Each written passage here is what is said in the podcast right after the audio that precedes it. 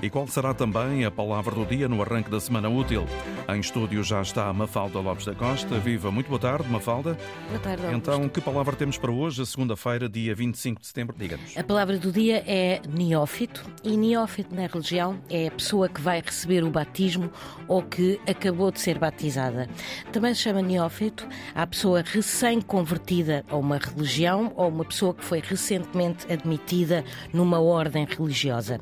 Já em sentido figurado, é uma pessoa que aderiu recentemente a uma associação, a uma corporação, a uma coletividade ou ainda que aderiu também recentemente a uma causa, a uma doutrina.